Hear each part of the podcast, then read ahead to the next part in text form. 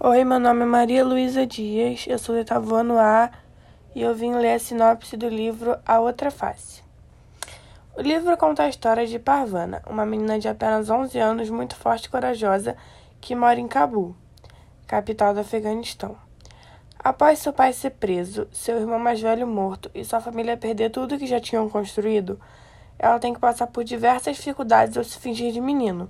já que os talibãs proibiam as mulheres de trabalhar e estudar, e sua família estava passando por um momento muito delicado e precisavam da sua ajuda.